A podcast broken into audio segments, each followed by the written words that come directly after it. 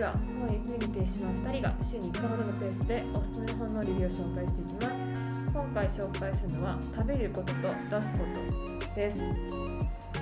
お願いしますお願いしま。ということで、えっ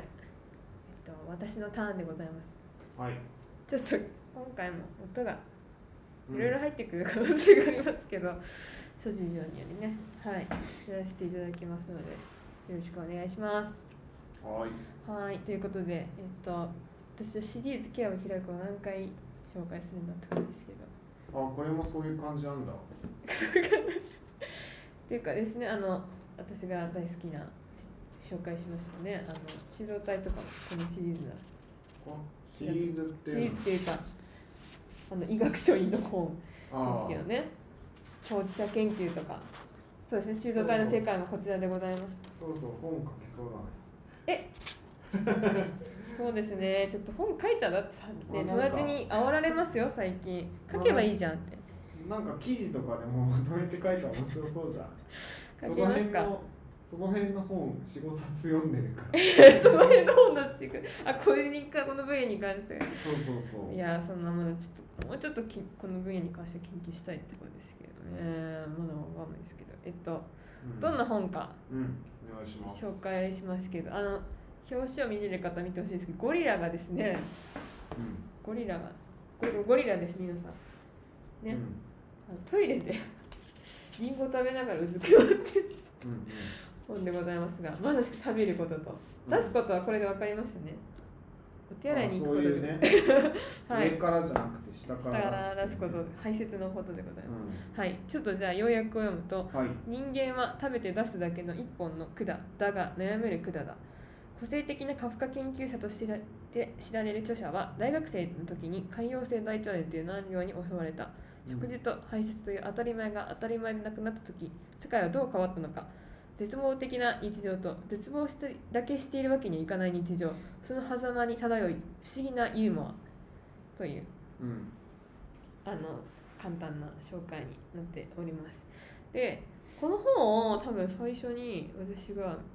へえって思ったのは去年の年始に紹介した「思いがけずリタうん。」ありましたねうん。あの私が頑張って落語のエピソードを説明しようとして全然つまらなく説明するっていうね衝撃のエピソードだったんですけどあの読んでくださいいや落語の話は面白いですけどそこに出てきててこの本の話ってえっ、となんだっけなえっ、と美味しいものをうん。勧められるんだけどこの人は潰瘍性大腸炎が食べれないだけどえちょっとでいいから食べなよって無理やり勧められるっていう話が、あの思いがけずレターにも出てきてその本の中ではあのリタっていうのは受け取り手がどう感じるかだよみたいなうん。で、このエピソードが出てきてたんですけどその時はねへーって思ってたんですねなんですが実は私ちょっと病気にこの同じ病気になりまして なのでえっとそれでですねあのあ確かこの本改正大中のことだったなってうん。なんとなく覚えててそしたら母親と一緒に本屋に行ったら母親も同じ本のことを探しててへえ。パッて「あったよ」って言われてうん。うん。 「あったよ」じゃないよみたいな口に出してないのに探してるのがバレてたっていうあのインパクトありますよね表紙がね少なくともねこのゴリラかわいい白ゴリラなんですけどまあちょっとそれで実際読んでみて面白かったというかあのうん勉強に私もなったので紹介するんですが柏木さんってご存知ですかこのいや著者の、初めて聞いた。いや私も柏木って読むのが難しいです頭にえっと樹木じゃあ、のひろきさはい、でこの方文学紹介者っていう肩書きなんですが、えっと、もう二十歳でなっちゃったんですねなっちゃった話からん。うん。この本始まってて13年うん。結構がっつり闘病生活あその後も結構今もあの闘病生活をしているうん。という状況ではあるんですけれどもでえっとその時にカフカが救いになったっていううん。うん。うん。話であのカフカ紹介を結構されてて絶望名人カフカの人生論とかうん。あとカフカとゲーテのはんを対立させて書いてる本とかねあったりとかあと NHK のラジオ深夜便うん。とかにも出られててっていう感じの方で絶望名人って感じですうん。うん。簡単に言うとはいでえっと、まあ、ちょっと潰瘍性大腸炎の説明を説明させてくださいせっかくなのでうんえっとね海洋っていうのは胃海洋とかと同じ海洋ですねで大腸のだけ大腸のところにだけの粘膜にだけ炎症が起きてて海洋ができる病気でまああれですね有名とても有名なのが安倍晋三元首相がこの病気になっていたことで、とても有名になりましたはい、最初に辞めた理由もその次に辞めた理由もこれが悪化したからという理由なんですが、うんはいでですねこれ難病ですしてこれこう厚生労働省が指定している難病でございますでえっとうん、平均寿命とかってくるでしょやめてくださいそんなそんなに寿命には影響しない ってあ影響はないとか そうしないらしいですけどえっとね下痢とか腹痛がううんんじょ症状としてあってで私は今全然軽症なんですけどこのね このあのね柏木さんはね大学生の時になったからめっちゃ面白くて面白いとか言っちゃいけないんですけどあのもうできれば隠したいって思っちゃってうんずっと。えなんか勘違いかなってずっと思ってたっていう最初のスタートから始まってそんな感じじゃないですか大学生の時ってなんかちょっと調子悪くても、ねうん、一時的なものかな思いますよよね今だとちょっと調子悪いと病院行こうかなってなりませんあならないかな変わってな変わってない あい寝るかなーあでとりあえずとりあえずね寝たりとかねう人ん間そうするんだなっていう感じのスタートなんですけど、うんまあ、それのせいもあってかうん結構悪化した状態で病院に駆け込んだのでああねそう、我慢しちゃってそういはいはい入院したりとかしなきゃいけないところからスタートするところなんですが例えば私みたいに最初は全然最初に病院行ってふーんと検査されて痛かったですけど検査も あの分かった人はこう薬とかでねやっていったりとかするしあの程度が結構差がすごいんですよ。うん入院もすごいしなきゃいけない人もいればあの普通に見た目に日常生活も遅れて難病指定なんておかしいって切れてる人もいるらしくてうん、患者の人そううそうそうあそんなこれ難病じゃない普通に生活できるみたいなことも言われてるんですけあどこれなるとどんな感じになるのえお腹がお腹が痛いんだ痛いお腹痛かったりま下痢いずーっと痛いみたいなやーあとなんかねあお食事中の方はあんま聞かない方がいいかもしれない今日なんかえっと血が混じった便が出たりとかしてさすがに私おかしいなって思って病院に行きましたあだからそしたら検査しようってなったっていうーところですね、であの原因がわからないので治らないうんうんうん病気なんですよ、ただ免疫系のその病気だと今のところは言われていて、まあ、それなんで生免疫異常が起きるかっていうところの原因が分かってないのであの今のところは根治しないって言われてますが、うん症状が落ち着く寛解うんを目指しますまずだけど再燃ってもう再び燃え上がると書くんですが再燃期っていうのがあってうんこの人の場合は落ち着いたと思ったら再燃してっていうのは結構繰り返されてうんかなり重くてその結果的にはこう大腸を取らなきゃいけないみたいな話にもなる、えー、そんなすごいねそうでもこうなる人もいれば全然ならない人もいるのでその1回だけ初回だけしかその来ない人もいる一回なるとなんかまとまりやすくなるみたいそうなんですね このまたちょっと面白いことをいろいろ書いてるんですけどなだから、えっとね、食べ物とかもさい3章のところね食べること受け入れることっていうふうにね書いてるんですがうん今まで知ってた食べ物が未知の食べ物になったっていう話がねめっちゃね出てきててなんでね例えば食物繊維お腹にいいですかうんうん思いますよねやっうぱ食物繊維ってねいいやつばかりじゃないんですよんはいはいだからあの溶けにくい食物繊維とか取っちゃいけないみたいなはい話とかもあったりして結構この人はねあの最初の方はあのそのすごい厳しい食事制限を受けたせいで何年か3つの食べ物で過ごしてたっていう話をしてるんですけどうんうん何だと思いますか消化にいいものおかゆとかあおかゆとかねおかゆじゃないお米は今ではないものずっと食べてえリンゴた違いますその表紙に書いてあるリンゴはそ れ確かにりんごね比較的あの消化にいいって言われてますが今ねこれ皮食べたらダメですね、人間だったら皮も良くないえっとね大豆からできるもの納豆あ違えー、豆う腐あ豆腐そうなん1だ個豆腐あと2つありますよえ大豆これも大豆じゃないですえっとねある生き物から取れる 鳥から取れるもの2つはいどうぞうんわかんない鶏胸肉えっとねささみああと半熟卵卵も茹で切ったのは硬いからはいはいはい切って食べてなかったささみはその油があんまりないんでささみは硬いです大変ですよね13年間ずっと食べてたらしいですそっか食事制限されちゃうのねそうなんですけど今はねあんまりしなくていいよっていう風になってたりしてそれもこの人は怒ってるんですようーでん最初の入院の時は乳製品全部ダメって怒られたからうん全部成分表見て乳成分が入ってないものを選んでたのにだんだん時代が下るにつれてその乳製品を過剰に制限してもあんまり意味がないっていう研究が出たりとかうんあるいはそういうふうにわざわざ再燃させないために食事制限しまくるよりかはまあクオリティオブライフ、まあねストレスたまるもんねそうですでね今私はストレスが溜まってますうん、えこれなんかこういう話なのこれなんかこういう話 の病病気とこの病気へのか患者に向けて書かれたものいやいや違います全然違いますそういうわけじゃないんですけどでうんこの人がね、こんまあ、今ちょっとすみませんクイズみたいにしちゃったから申し訳ないんですけどうんあのこの食べ物漫画とかあるじゃないですか食べる漫画ドラマほら、はいはいはい流行ってる、流行ってますよねまあジャンルとしてあるぐあらいりますよね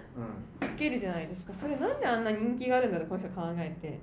っぱり美味しいと言って幸せそうな感情をする主人公もいれば読者も幸せを感じるそれは世界で和解している感覚に和解和解している感覚に近いのではないのだろうんはういしかし私にはもうそういう和解は難しいってあ書ーいてて食べることって世の中とに受け入れる受け入れられるにすごい近いんだなっていう話をここからしていくんですよ例えば食べることが、世の中にうこう受け入れる受け入れられる、まあ、外のものを入れるじゃないですかん、体にみみんな食べてるものを自分も受け入れるってこあそれがねその次の話のところ食とコミュニケーションっていう第4章なんですけどと、うん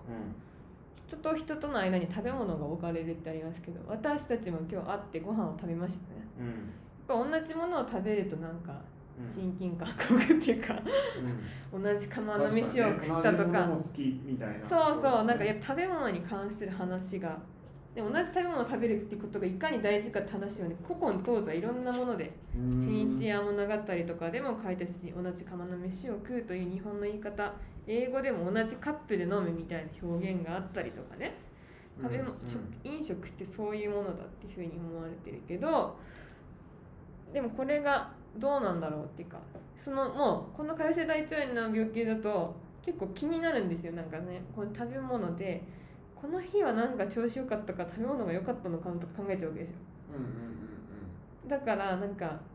この食べ物避けたいなとかはあるわけですね、まあ、いいかまあいくらその食べ物の制限あんま気にしなくていいよと言われててもアルコールはさすがに控えてくださいとか言われるわけですうんうんうん私飲んで飲み結構飲むんですけどもともとは飲んでないですとかうんそういうのとかねあじゃあ飲みに行けないじゃんみたいなとことか、でここでね一個話山田太一さんっていう、うん山田太一さんって知ってますかわかんないあの結構有名な脚本家ですねちょっともう昔の方になっちゃいますけど「で車中のバナナ」っていうエッセイがあってこれすごい不思議な話なんですけどえっとね伊豆に出かける時山田太一さんがでえっと帰ってくる途中電車の中でねある男性がバナナをカバンから取り出してうんでバナナをどんどん周りの人に渡していくんですって「どうぞ食べてください」みたいな。ね、でえっとだけど山田さんは断ったんですねいらないから。うん遠慮じゃなくて欲しくないからいらないんですよ遠慮しないでとか、まあ、ここからここから食べてよとかねいろいろ言ってるんだけどうんうん食べないなかなか食べない全然食べない うんでここで山田太一さんが言ってるのはこの人がそうももららもらわないももららわないもらわないバナナをもらわないんだ硬くないんだっていらないもんと思ってなんか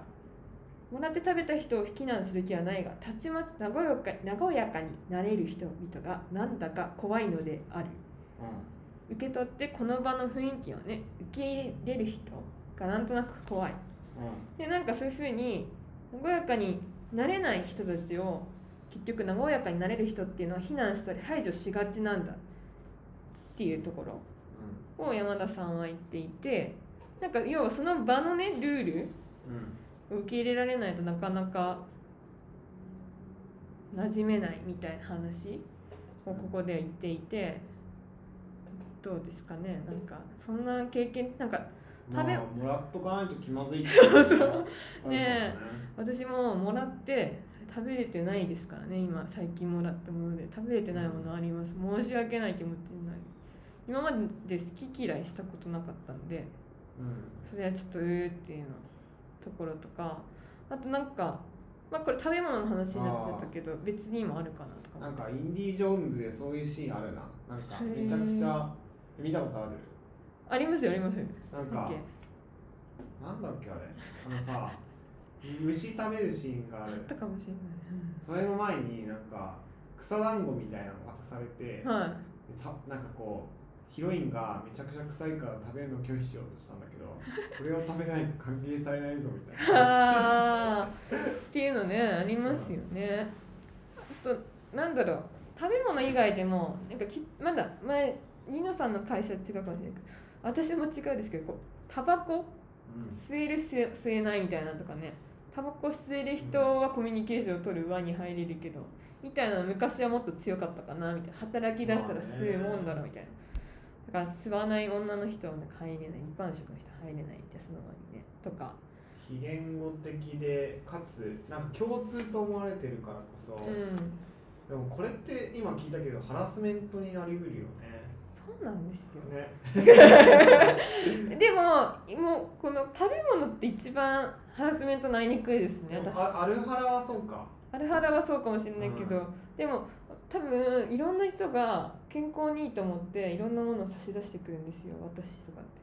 五穀米あるじゃないですかうあれってあんまり消化に良くないから避けてるんですんけどでそうもいい感じしまなんだせん AGI でいい気がする ねだからそれとかも善意が受け取られない可能性はあったりとかしてねあなんかさそんな強制されることあるかななんか親かいはらい渡されてご飯はい食べなきゃって言って腐らしちゃうみたいなのあったりするけどでもなあれですかねなんか強制はされないけどうんなんか食べなさっき言ったみたいにもらっとかないと気まずいとか食べないもらとあんまもらってないか で多分コロナになってそれこそこの湯場減ったと思いますねあー飲み会とかもまあ減ったからなんかあとなんかそれぞれのね皿で食べるのが結構衛生的じゃないみたいな感じになってきたかもしれないめっちゃ小さいことだと飲み会って同じもん頼む同じもんというか大きめのもん頼んで、うんうんうん自分だけ食べないみたいそうなんですよでもそれって「えな取りなよ取りなよ」とか言われる時はえでもまあ嫌いって言えばいいじゃないでそれが嫌いなリストがこうたくさんありすぎたらこいつちょっと面倒くさいのでちょっとぐらいならいいじゃんみたいなあ感ーじはいそっか音がもう僕そもそも嫌いなもんそんなないから私もそうなんですよもでもでもあれよねそういう話じゃなくて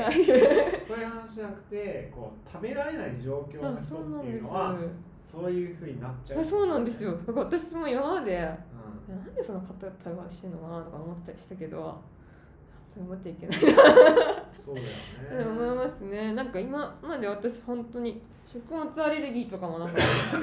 気にしたことなかったんですけどでもご飯って結構大きいんだなってね思あいましたあなんか、はいでも自分の似た経験で言うと、はいなんかこう炭水化物をほとんど取らない生活してて夜だけ食べるみたいな、はいでなんか友達と昼行くじゃんそれを貫くとめちゃくちゃ探しに行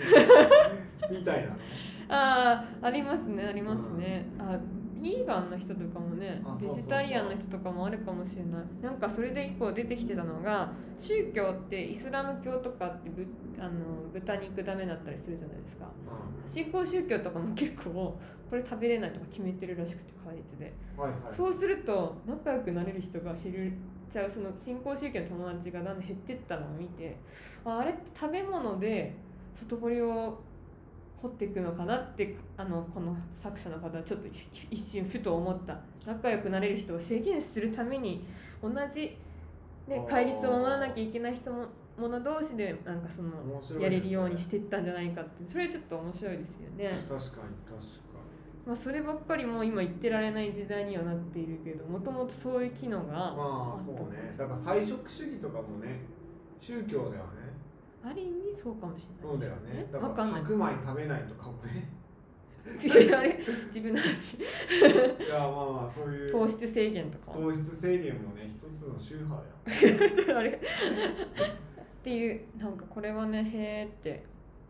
思いました実際ねなんかこの調子悪くなってからマジで「えー食べなよ」って言われることとかもあってなんかもう嫌だなって思っていなるんか他にもこれある気がするね他にこういうことってそうなんですよねなんか普段できてることができなくあなっはて、いでそれがあんまり理解されないものうんうんであるとさらになんかケアしにくいから検知されにくいからそういそううですねなんかこのこの本のね、えっとまあ、最後の本のところだとなんか本当に最後ですねえっと見えない人になるっていうところ貧しい国や地域に行った人たちがよくこういうことを言うそこの人たちは意外なほど明るいと子供たちは屈託のない笑い声を上げていて元気と活力があって先進国の子供たちよりずっと幸せそうだとこういうことを聞いたり読んだりするといつも疑問に思うことがある元気じゃない子は死んでいるのではみたいなうんで死んだ人たちは見えなくなる死んでいなくても例えば家から出られなければ外にはその人たちの姿はない病院に通うバスの中から道行く人たちを見ているとみんな元気そうに見えて羨ましかった時期があるしかしそれはそうだ道を歩ける人たちだけが歩いているのだから見えない人たちが実はたくさんいる病人だけではないさまざまな人たちがいるいても見えない見えないけどいる人たちだっていうところだよね見えなくなりかけてるものとしてそういう人たちのこともぜひ想像してほしいっていうところでう終わってるんですけど病病気以外もありますよねそれこそ障害とかももしかしたらあるかもしれないなって思ったのとなんか結構この自分もまだね そんなこんなひどいあの皆さんに言っておきたいんですけど私マジでこのここまでの思いはしてないこの柏木さんほどの入院とかまではしてないんだけれどもんでもなんか確実になんかそのこの病気ってこう治らない今のところ治る完治っていうものではないのでってなるとなんかどうプランを立てたらいいんだろう人生のってうん漠然と思うことがすごいあってその病院には行かなきゃいけないしあとそのもしそういう妊娠出産とかうんそういうことを考えるなら行ってくださいねとか言われるんですよ薬をのずっと飲まなきゃいけないから。うんってなるとなんかえなんか今までも今まで私はすごい透明なうん感じで体のことを捉えてたけどうん急にもう大腸が常にこう 見えるみたいうんな感じになってきてあ全然見え方が変わったなっていうかなんかどうやっていこうって思っていてなんかそれ、まあ、まさしくそういう感じのことがこの本の中にも書いてあるんですけどそれは障害を背負ってる人とかもねうんまさしくこの常に壁があるわけじゃないですかうんでもそれはなんか健康な人には見えないし、まあ、自分も見えてなかったし全然なんか考えさせられるな感想うんまあまあそうよねっていうところですねあとこの本このこの人は結局文学紹介者っていう仕事をしてるじゃないですか。でなんかこの本も結構あの文学からの引用とかが多いうんうんですね、あえて引用を多くしてますって言ってて結構最初の方にその文学っていうのはあの自分の気持ちがこの本には書いてあるなって思わせるところがあったりするし、まあ、すごい今自分の話すことはすごい個人的な特殊な話だけど文学の話は普遍的な話でも語っているからその古典的な文学っていうのは。それでこの話の普遍性も感じてほしいってことが書いてあってなんか私この本取った時に結構っていうか自分の結構読書スタイルはこれかなって思ってうんうんこういう本にこういうことが書いてあるそっか私一人じゃないんだみたいなうよんかったみたいな読んでてさ、はい自分のことを言ってるなとか自分の考えを表す文章ああいう人とかあるよね そうです私結構そっちのぶ読書が多いなってうん、これを読んで多分ニノさんはどうかわからないけどあもものによるかなそうんれはなんかそれをこの本を読んでね思いましたっうんていう感じでなんか食べることね特にコロナになって2020年に出された本なんですけどね、うんコロナ禍の世の中にあって一緒に食べるってどうなんだろうみたいなこととかも考えられるようになった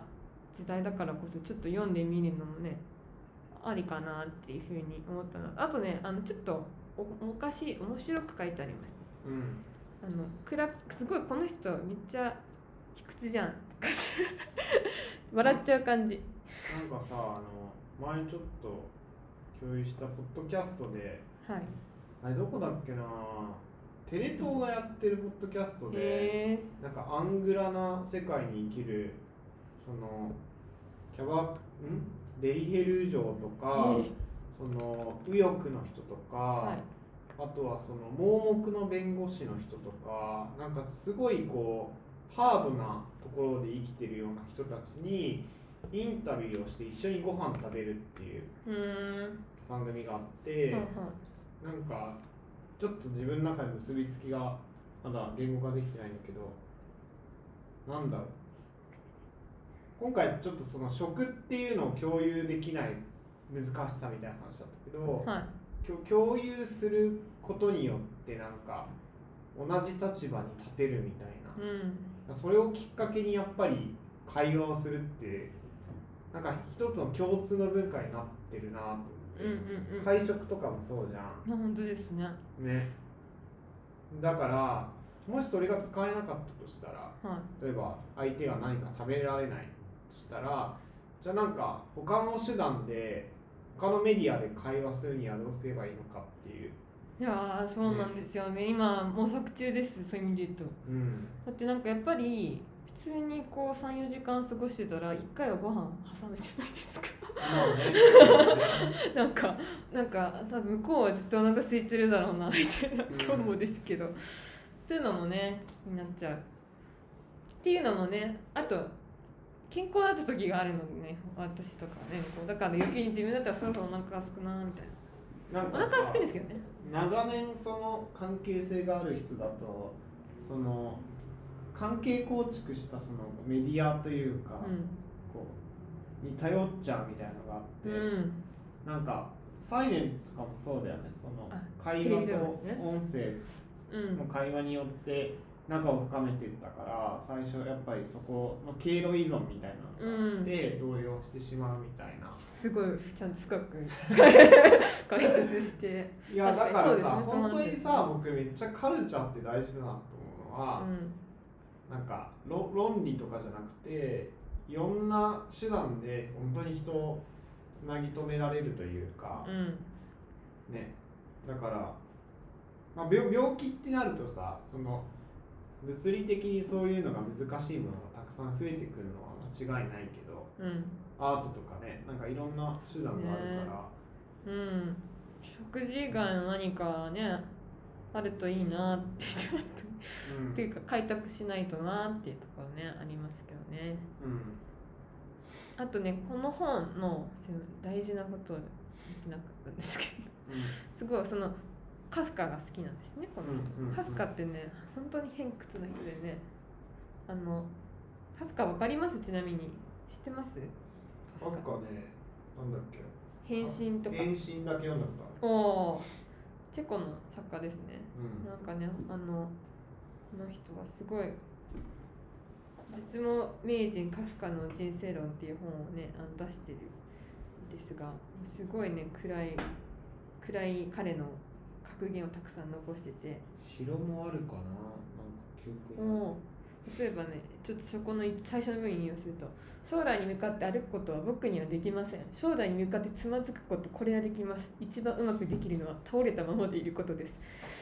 これあのラブラブレターに書いてるんですけどうーんカフカが。あのね暗いですねこのカフカさんに、ね、救われたと四十歳で亡くなってる。そうなんです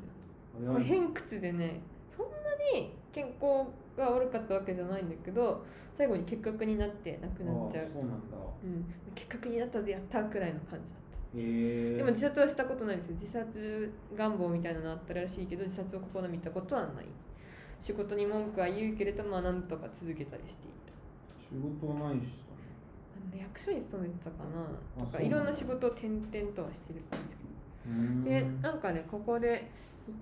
あの柏木さんが言ったのはこのやっぱ病気になってよかったみたいな言説ってあるじゃないですかうん病気になって分かったことがあるみたいな、うんまあ、私はまあちょっとは思ってるところあるけどでもなんでこんなみんな決ま りその決まり文句にたどり着くんだろううんうんってすごいイライラしててでだあーえっとカフカじゃないんですけどこれはカミュのペストって結構流行ったじゃないですか、コロナの時に知ってます、あねいろんなところにされた よね小説流行りましたよね、う読んでない読めよって感じですけど ここの引用とかがあってえっとねここのエピソードを引き抜いて他の人に理解してもらえない気持ちそのようなかペストになった患者の人のん話なんですけど、他の人に理解してもらえない気持ちを何とかして他の人に分かってもらうために形式化したり単純化してしまうっていうのがあるんじゃないかっていうのは柏木さんが言っていてそれでなんかどうしてもみんなに好かれるようなストーリーうんを展開したくなるからそのカフカの絶望方向じゃなくてなんかやっぱり学びましたみたいな感動系になっちゃうあなるほどねなんか本当は処理しきれないこう気持ちとかもたくさんあるんだけど、まあ、ありそう、うん、でなんかね我々ね当事者研究など語りなどをかかじってきたわけですね我々、 この私のせいであれなんですけどで結構その語り手とかもそういう決まりきったストーリーに載せることが実は大事だったりとか他の人の話を聞いて、あ私もそういうストーリーラインだって気づくこととかが、まあ、当事者研究とかである意味大事だったりするパートでもあるので。うんまあそうならざるるを得ないところもあるのかなとか思いつつまあそういうふうに当てはめないと語れないところもね理解してもらいたいっていうのもあるけどそのストーリーラインしか知らない人もいるのかなって思うと柏木さんはあえてそこから頑張ってずれようとしててはいはいなんかはポジティブなものをあこのこれはこの本じゃなくてですね「絶望名人カフカ」の方に載ったんですけどポジティブな方にいきなり乗っかっても元気にはなれない絶望してる時は。い、うんいきなりそんなもの摂取してもあれだからちょっと絶望してる人の名言とかを読んだら、ちょっと元気になるかもしれないと思ってはいこはいのはい本を書きました、っていうふうにまねあ書いてて、まあ、ステップステップなのかなってねそういう意味となんかヒップホップとかもそうなんだけどああ多分確かにでも今って大衆化してるから なんか、確かに、うは元ん、気だから麻薬とかドラッグとかマリファナとかその結構 LINE に乗ったりするんだけどもうそれがファッションになっちゃってるというか、うんうん本当にそういうとこでなんか警察に摘発されて少年院行ったりみたいな人たちもいたんだけど、うんそれがなんか使っとけばいいみたいな感じになっちゃうっていうのは言葉の難しさだったりするよねうんそれが型になっちゃってるというかうんうんうんああそういう絶望の方向の方にもねうだんだんとね集約されちゃうんじゃないかっていうねん、うん、そうでもなんか言ってくれたようにやっぱり共感されたいっていうねところがねうんあるから伝わる言葉で伝えたいみたいなところとか同じ言語でね喋らないとね期待されてる言語で喋っちゃうってことだと思うんですけどうんもう絶望してます病気で絶望してますって言ってもうん「ちょ大丈夫治る大丈夫治るよ」ってみんなね 言いたくなるからうんそこそこはね難しいですよね故に孤独になっちゃうって話もね書いてるんですけどうん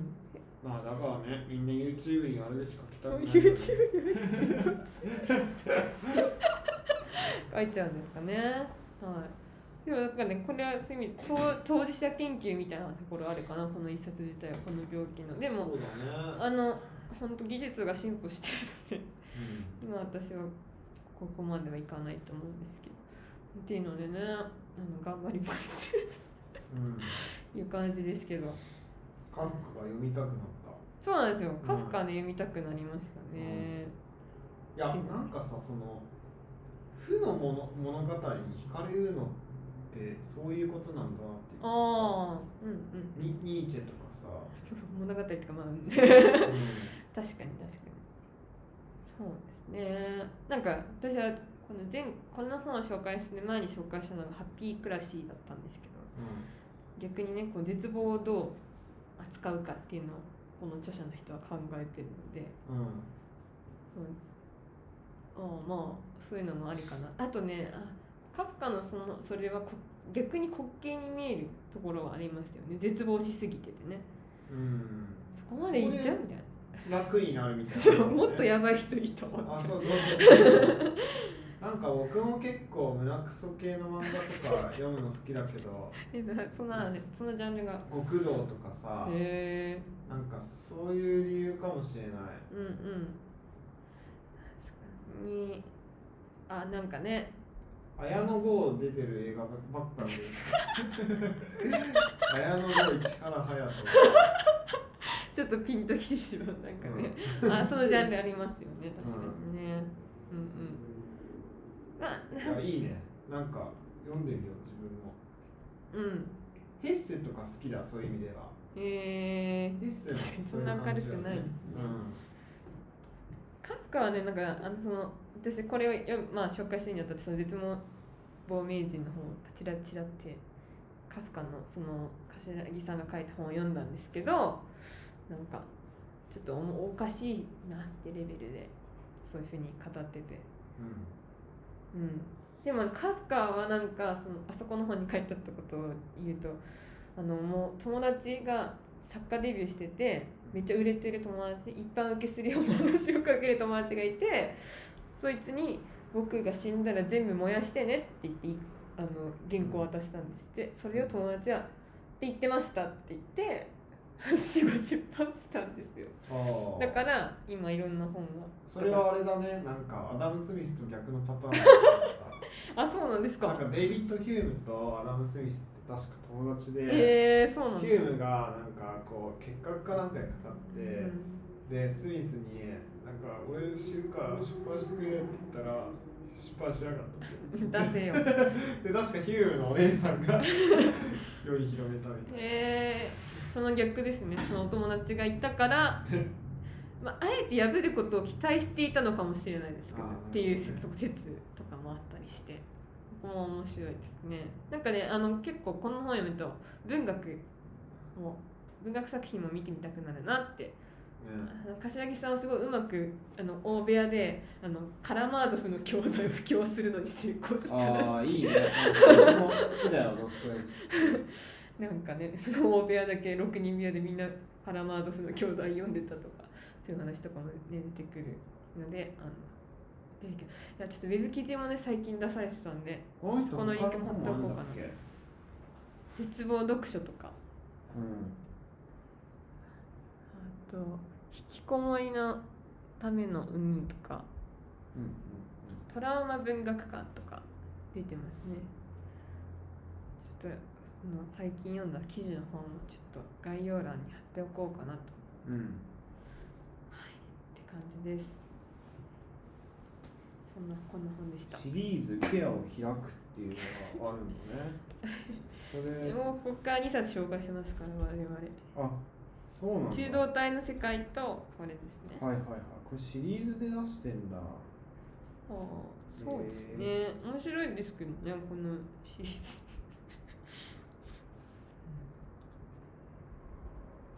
科学性専門性主体性といった言葉だけでは語りきれない地点からケアの世界を探りますっていうシリーズでございますようん当事者研究とかうん。で弱いロボットとかねそう弱いロボットを読んでこの本を読んでって話も書いてありましたけどはい見てもいいかなと思いますはいそんな感じでいいでしょうか、はい。はいということで今回は以上となります今回紹介した本は「食べることと出すこと」でした次回もお楽しみに